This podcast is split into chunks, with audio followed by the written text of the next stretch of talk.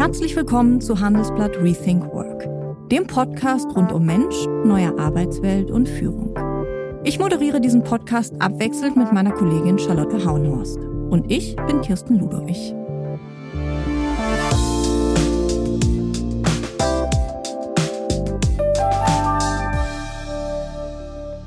Die Corona-Krise löst starke, akute Krisen bei Menschen aus.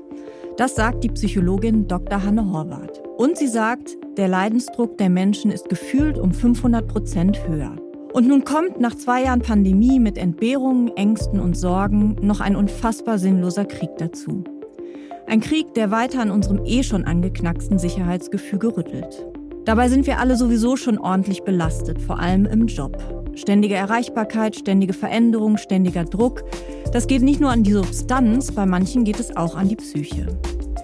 Laut des bekannten Engagement Index 2021 des Marktforschers Gallup gab mehr als ein Drittel der befragten Mitarbeiter in Deutschlands Unternehmen an, ja, ich hatte in den letzten 30 Tagen das Gefühl, wegen Stress ausgebrannt zu sein. Wie können wir psychische Belastungen oder sogar Erkrankungen bei Kollegen und Mitarbeitern, die wir täglich sehen, erkennen? Und wenn wir merken, da stimmt was nicht, was machen wir dann? Wie kann man vorbeugen? Darüber spreche ich heute mit Hanne Horvath. Sie ist nicht nur Psychologin, sondern auch Mitgründerin der Online-Therapieplattform Hello Better.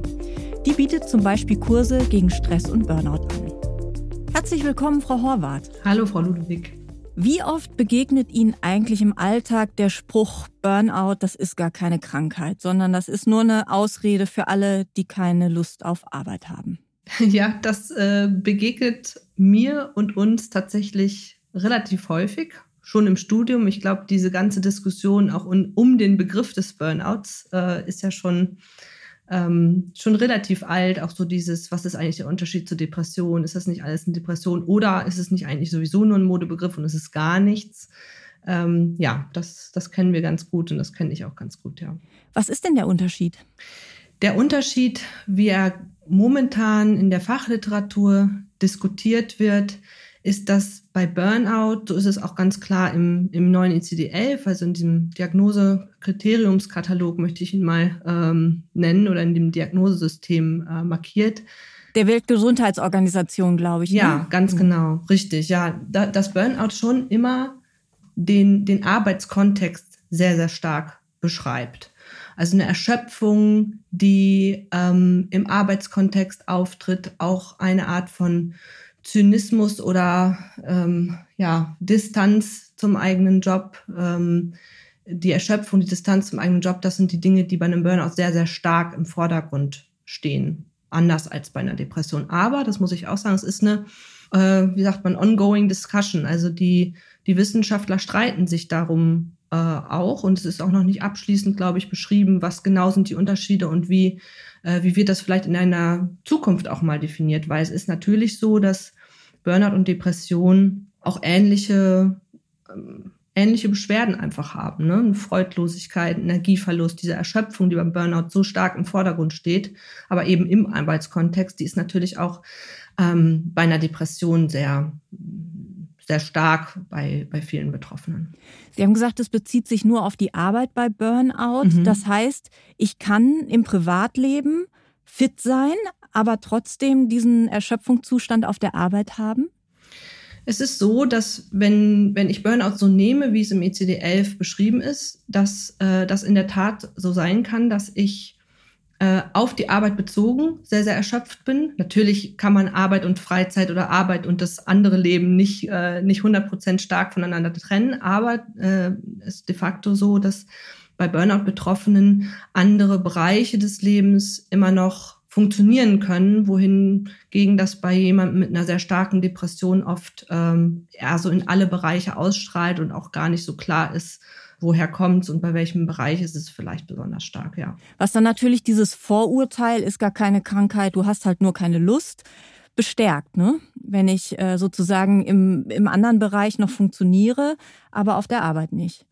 Ja, ich weiß nicht, ob es das bestärkt. Also ich glaube, wenn, wenn ich jetzt mal vom, vom Betroffenen her denke, ist der Leidensdruck ja schon sehr, sehr stark und sehr, sehr groß. Und natürlich strahlt es auch auf andere Bereiche um. Natürlich, der Burnout äh, beschreibt vor allem, wo die Quelle dessen ist.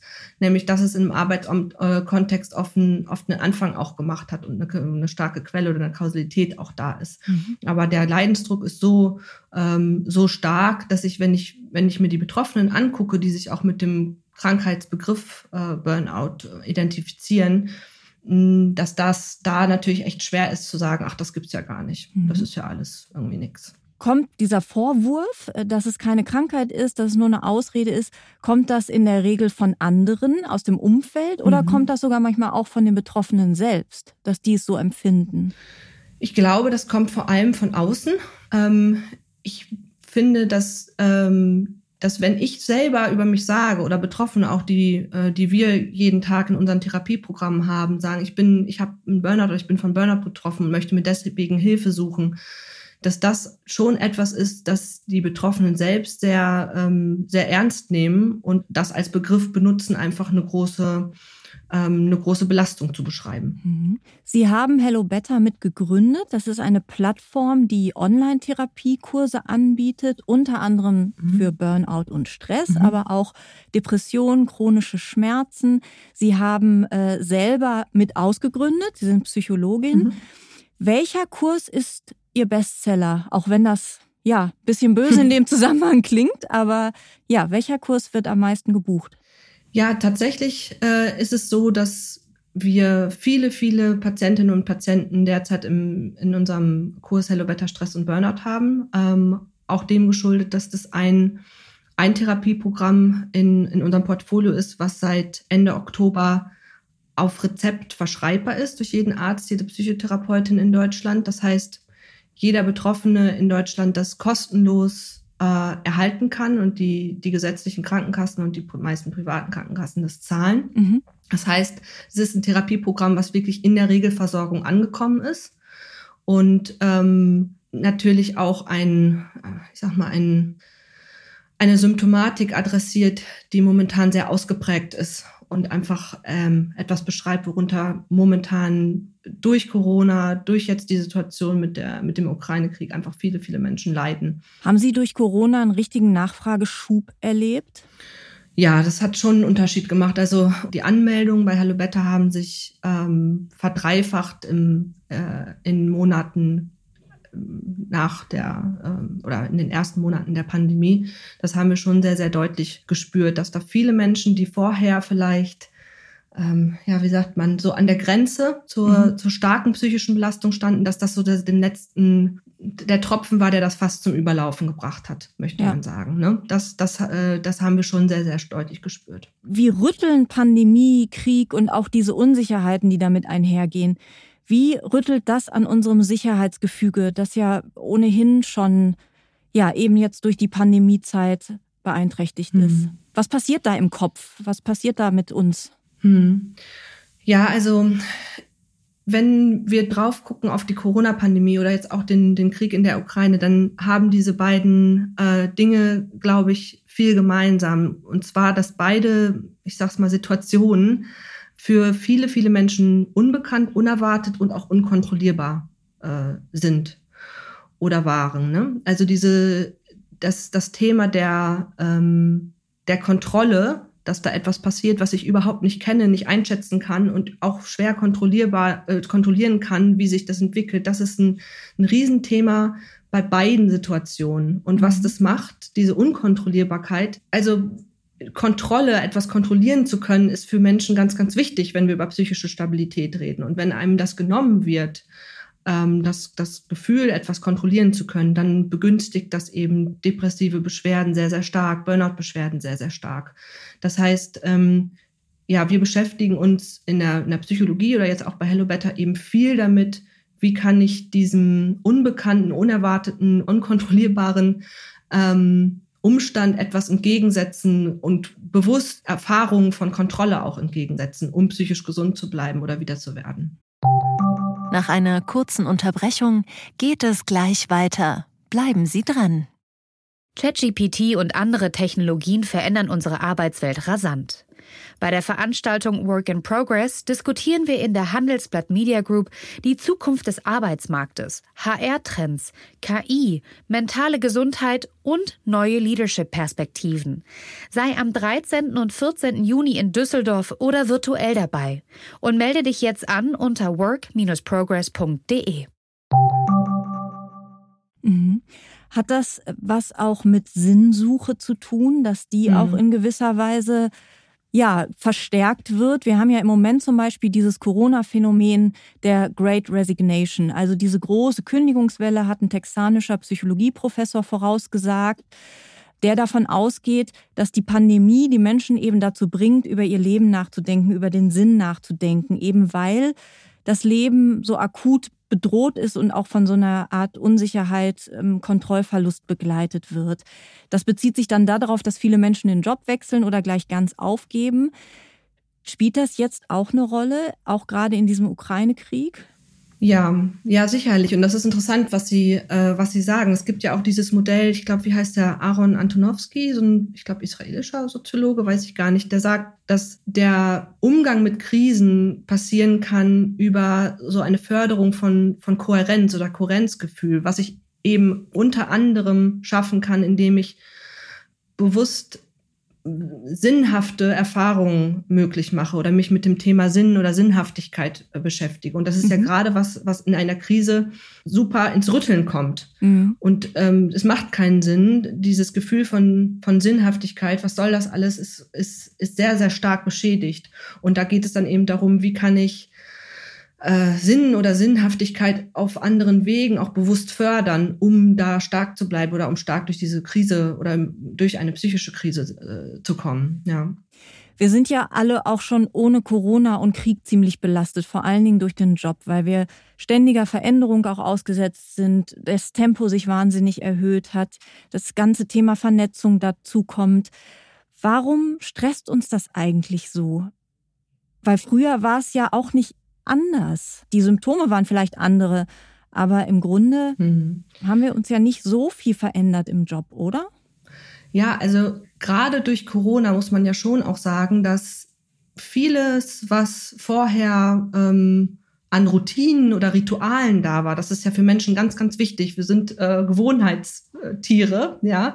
Und Routinen und Rituale sind für uns wichtig. Und die sind sehr ins Wanken geraten. Die, die haben sich stark verändert. Plötzlich war ich zu Hause und äh, nur noch im Homeoffice, bestimmte Dinge, die ich auf der Arbeit hatte, auch soziale Unterstützung, sozialer Austausch, ähm, fielen komplett weg. Und das finde ich schon, hat sich ja sehr, sehr, sehr stark äh, geändert. Die Art, also zumindest die Art und Weise, wie ich arbeite oder auch unser Team, hat sich in den letzten drei Jahren stark geändert. Wir wussten zwar auch schon vorher, wie man Videocall macht oder wie man irgendwie sich remote äh, miteinander vernetzt, aber in dem Ausmaß ist es ja schon was anderes. Mhm. Und ähm, das ist ja auch das, was was so vielen Menschen fehlt, der soziale Austausch, diese, diese Isolation, die stattgefunden hat ähm, durch Corona, hat eben viel, vielen zu schaffen gemacht. Wobei wir auch äh, gesehen haben, dass die MitarbeiterInnen von, von uns, die aus anderen Ländern kommen, in anderen Ländern leben, dass da gerade die Möglichkeit, die wir denen gegeben haben, nämlich komplett remote zu arbeiten, auch mehrere Monate aus einem anderen Land äh, zu arbeiten, für die natürlich total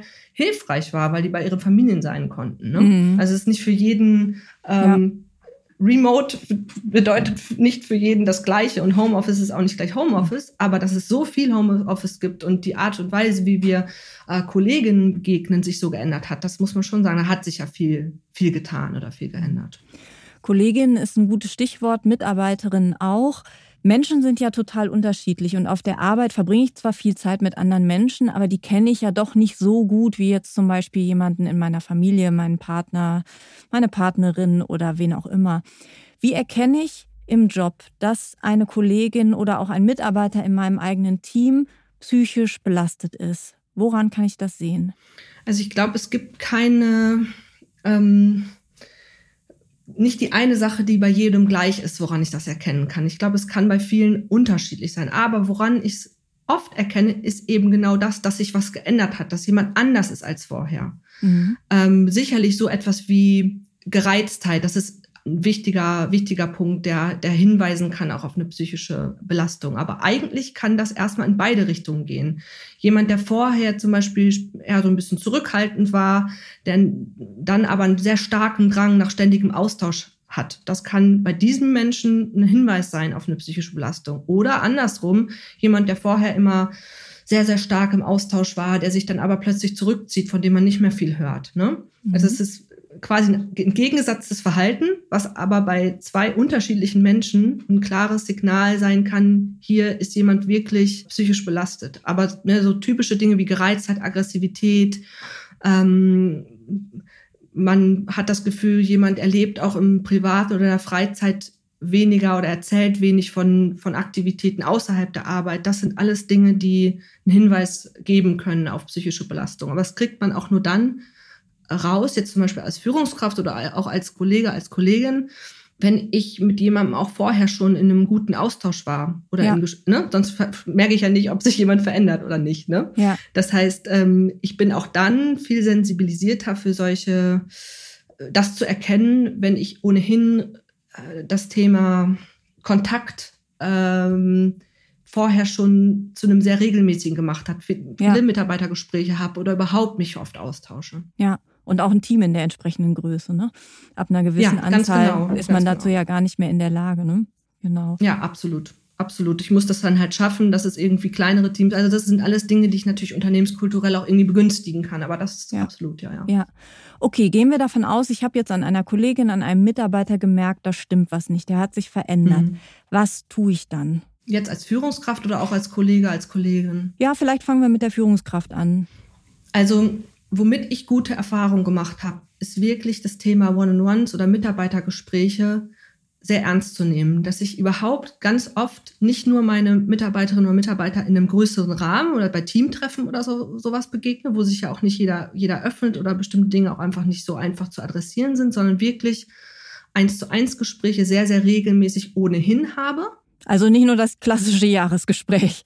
Genau, genau. Also wir haben das tatsächlich äh, monatlich, teilweise in bestimmten Onboarding-Phasen auch wöchentlich. Mhm. Und in diesen Gesprächen einfach per Definition, nicht irgendwie äh, plötzlich, dann denkt er sich auch, was ist jetzt los, sondern sowieso immer das Thema hat, wie geht's dir?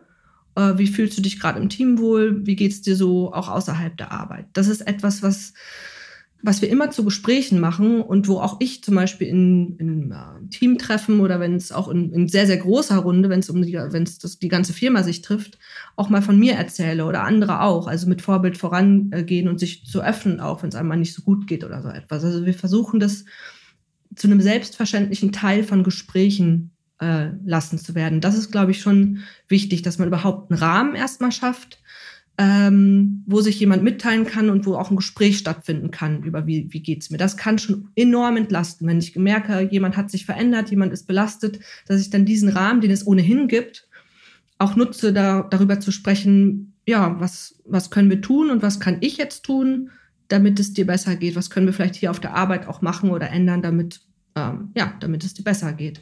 Und je mehr die MitarbeiterInnen gewohnt sind, dass solche Gespräche stattfinden oder dass das Thema Mental Health oder psychische Gesundheit ein Thema ist im Unternehmen, desto einfacher ist das. Und das ist halt super wichtig. Es ist jetzt nicht so Trick 17, das äh, braucht natürlich Zeit und muss vorher auch schon irgendwie etabliert äh, worden sein, aber das ist eine wichtige Sache. Und ich versuche schon oder wir versuchen, glaube ich, alle Grundsätzlichkeiten, die auf das Thema psychische Gesundheit einzahlen, auch wirklich zu verfolgen. Wenn wir uns berühmte Stresstheorien angucken, dann geht es ja immer wieder darum, Leute brauchen Wertschätzung und ja. Handlungsspielraum, um gesund zu bleiben. Und Wertschätzung so mitzuteilen, dass es wirklich einen Effekt hat, damit beschäftigen wir uns zum Beispiel total ja. viel.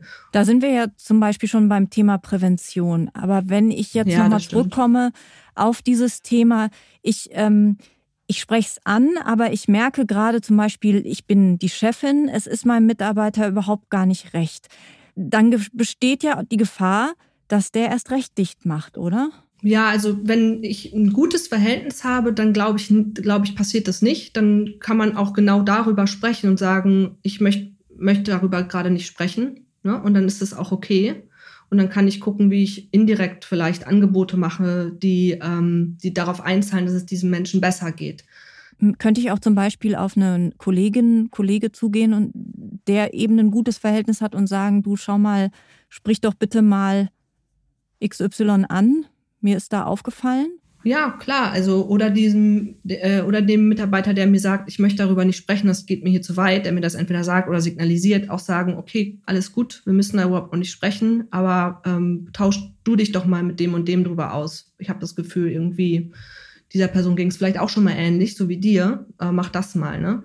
Und was wir halt auch machen, wir haben zum Beispiel bei Hello Better sowas, das nennt sich Personal Development ähm, Budget. Das ist theoretisch auch dafür gedacht, dass ich, da kriegt jeder 1000 Euro im Jahr, der die ja ausgeben kann für Dinge wie Weiterbildung da auch nochmal ganz deutlich zu machen, dass das natürlich auch genutzt werden kann für für sowas wie Coaching oder psychologische Gespräche mit einem Psychologen oder Psychotherapeuten. Ne? Ja. Das ist etwas, was wir auch machen, dass wir sagen, das ist auch dafür da, das kannst du auch dafür nutzen.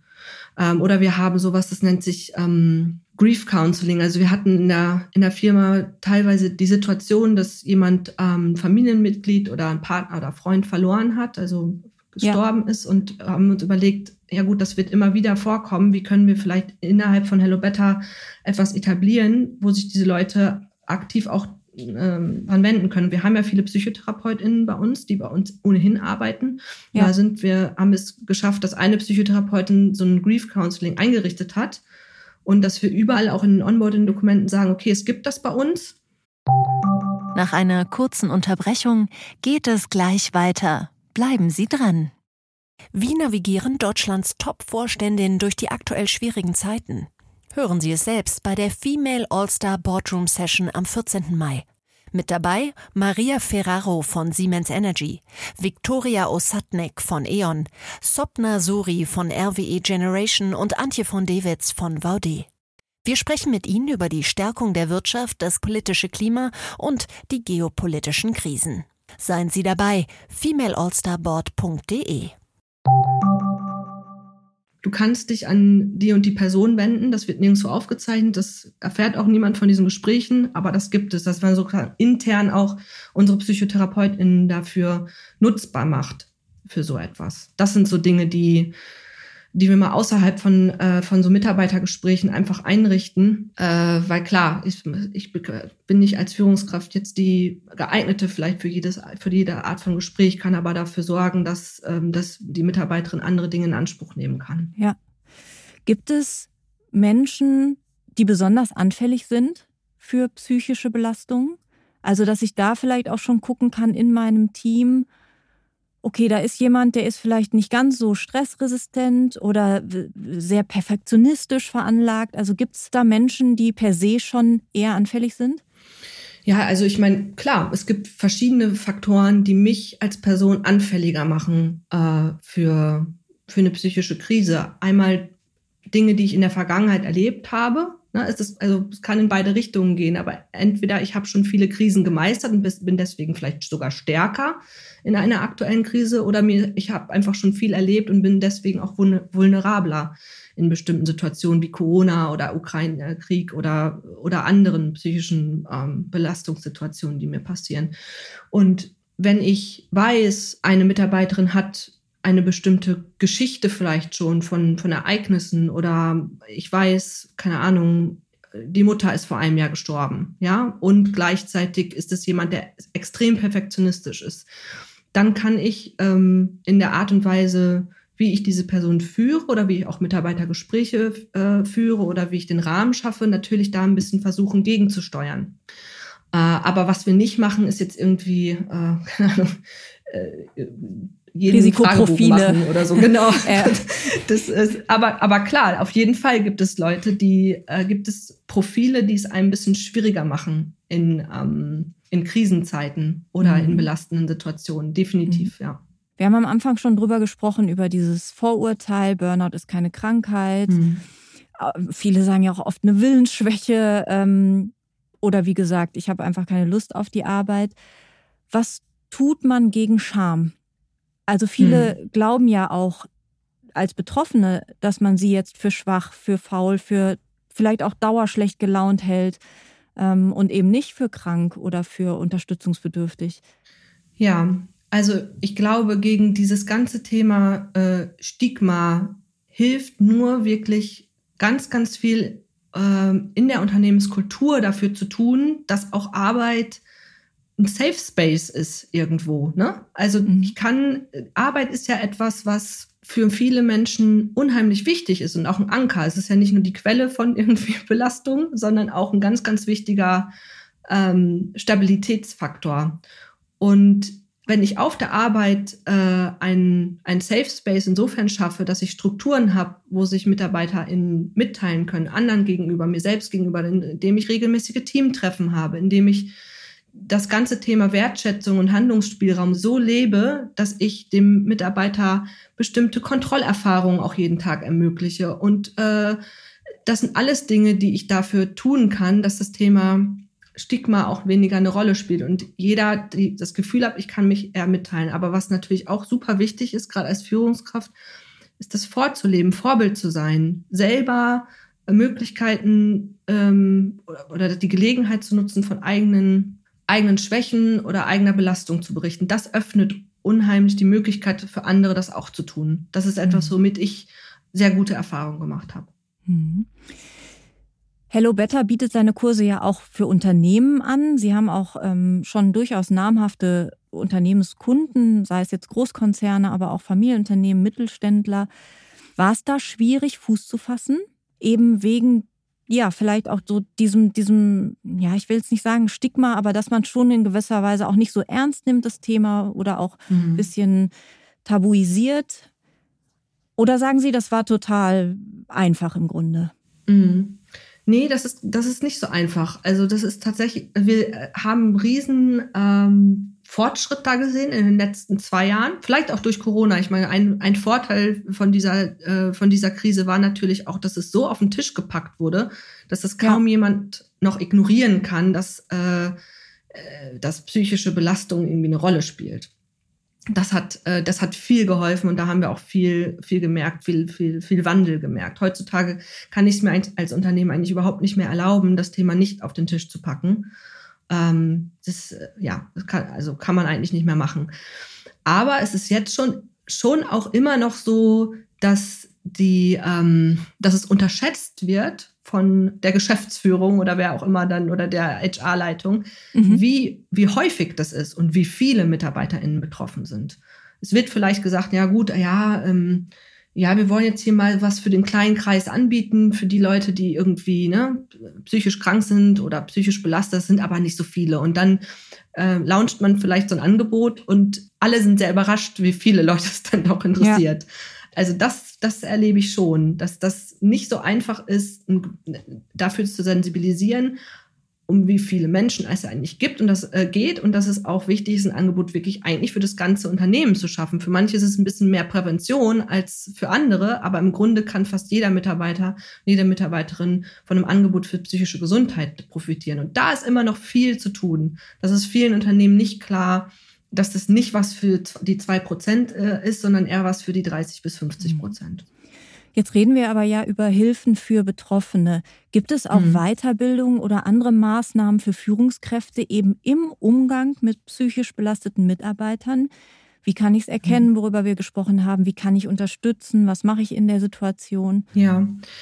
Ähm, ja, das ist gut, dass Sie das ansprechen. Das ist tatsächlich was, womit wir uns auch ähm, beschäftigt haben. Also wir sind bei uns im Management zu acht. Das sind ist relativ ähm, seltene Kombination, dass, dass es so viele Menschen äh, gibt, die dann auch gemeinsam Entscheidungen treffen. Und deswegen haben wir uns früh ähm, auch durch einen Coach begleiten lassen, ein, mhm. ein Leadership-Coaching durchlaufen. Und da war tatsächlich ein Riesenthema äh, das Thema psychische Belastung oder psychische Gesundheit von unseren MitarbeiterInnen. Und was können wir tun, um da einmal Vorbild zu sein und auch natürlich Belastungen zu reduzieren. Also wir haben da mit einem Coach dran gearbeitet, ich ähm, kann das jedem Team nur empfehlen, das zu tun. Und dieser Coach, äh, diese Coach hat natürlich auch damit Erfahrung gehabt und danach bestimmten äh, Richtlinien gearbeitet. Aber also das gibt es auf jeden Fall und das sollte man auch tun. Auf jeden Fall.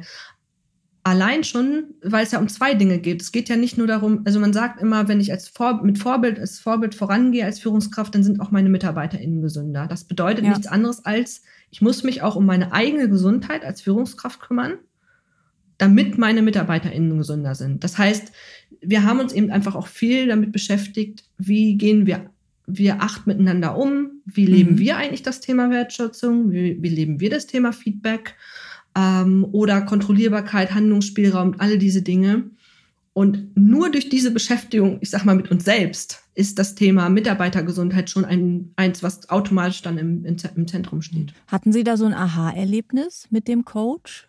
Also, ich hatte auf jeden Fall ähm, ein Aha-Erlebnis, weil ich mich, also ich beschäftige mich super viel mit dem ganzen Thema Wertschätzung. Wie, wie mache ich das in meinem Team? Wie mache ich das meiner, meinen MitarbeiterInnen äh, gegenüber? Und ich hatte schon so ein krasses Aha-Erlebnis eigentlich, wo ich gemerkt habe, Moment mal, aber untereinander machen wir das überhaupt nicht. Wo, wer, wer gibt mir eigentlich Wertschätzung? So, ne? ja. So, wo, es wird immer einsamer. Dran, ja? ja, ja, es wird an der Spitze genau. immer einsamer. Ne? Ja. Und das ist halt was, wenn das auf Dauer fehlt, also mir als Führungskraft fehlt, dann bin ich auch einfach schl eine schlechtere Führungskraft und dann sind auch meine MitarbeiterInnen und nicht, also weniger gesund. Da bin ich ziemlich von überzeugt. Ja. Und ähm, das war schon ein Aha-Erlebnis zu merken, also das, wie wenig das eine Rolle bei uns spielt, dass es darum eigentlich bisher überhaupt nie ging. Und das zu ändern, ist unheimlich schwer und da sind wir auch noch nicht da, wo wir gerne sein würden. Also das Thema, wie geben wir uns gegenseitig Feedback im Management, da bin ich super unzufrieden mit. Und da ist auch wichtig, dass wir uns da weiterhin begleiten lassen. Ja, sehr spannendes Thema. Das Beste ist ja, man wird erst gar nicht krank. Weder der Körper noch die Seele. Also Stichwort Prävention. Zum Schluss vielleicht von Ihnen drei Tipps. Wie kann ich vorbeugen? Was kann ich tun? Was sind Ihre drei Ratschläge? Ja, was glaube ich super wichtig ist, wir hatten es jetzt schon häufig das Thema, aber ich kann es nicht genug sagen, ist ähm, gerade in Zeiten, wo vieles so unkontrollierbar scheint, aktiv Kontrollerfahrung schaffen. Was sind die Dinge in meinem kleinen Leben oder auf meiner Arbeit oder in meinem Privatleben, die ich beeinflussen kann und wie kann ich vielleicht auch gezielt Dinge machen, die sich für mich sinnhaftig anfühlen äh, mhm. oder sinnvoll anfühlen und davon mehr zu machen jeden Tag. Das ist etwas, was, was unheimlich gut ist, um, um wirklich psychische Krisen ähm, zu verhindern. Pausen machen, schöne Dinge tun. Das klingt so einfach, aber es ist einfach so schwer, wenn man es versucht umzusetzen. Ja. Das sind, das sind meine Tipps, glaube ich. Frau Horvath, vielen Dank. Danke für die Einladung. Schöne Dinge tun, das ist ein gutes Stichwort. Die Handelsblatt Media Group lädt Sie ein, die Zukunft der Arbeit zu erleben. Und zwar bei unserer Veranstaltung Work in Progress. Die findet statt am 1. und 2. Juni hier in unserer Düsseldorfer Zentrale, wo auch ein großer Teil der Handelsblatt-Redaktion sitzt, und digital. Wir haben mehr als 40 Speaker eingeladen, die jede Menge spannende Impulse in Form von Keynotes, Panels, Interviews und Workshops geben. Und es wird auch eine Live-Folge von Rethink Work geben. Mit dabei ist Gunnar Kilian, der Personalvorstand von Volkswagen und ich. Wir haben ein paar Tickets für Sie reserviert und wenn Sie uns einfach eine Mail schreiben an rethinkwork@handelsblatt.com mit dem Betreff Work in Progress und wenn Sie dann noch einer der ersten sind, die in unserem Postfach landen, dann haben Sie gute Chancen auf ein Ticket. Und bei der Gelegenheit geben Sie uns auch gerne Feedback. Wir freuen uns über Lob, wir freuen uns über Kritik und jede Anregung. Und damit verabschiede ich mich für heute. Vielen Dank fürs Zuhören. Bis zum nächsten Mal.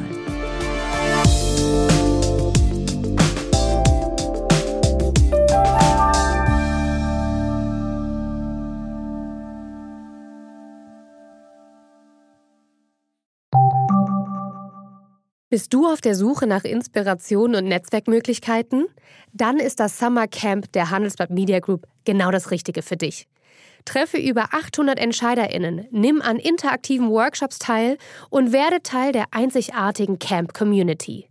Wir wollen gemeinsam mit dir die Zukunft unserer Wirtschaft gestalten und aktuelle Herausforderungen angehen. Erfahre mehr und sichere dir noch heute dein Ticket auf hmg-summercamp.de.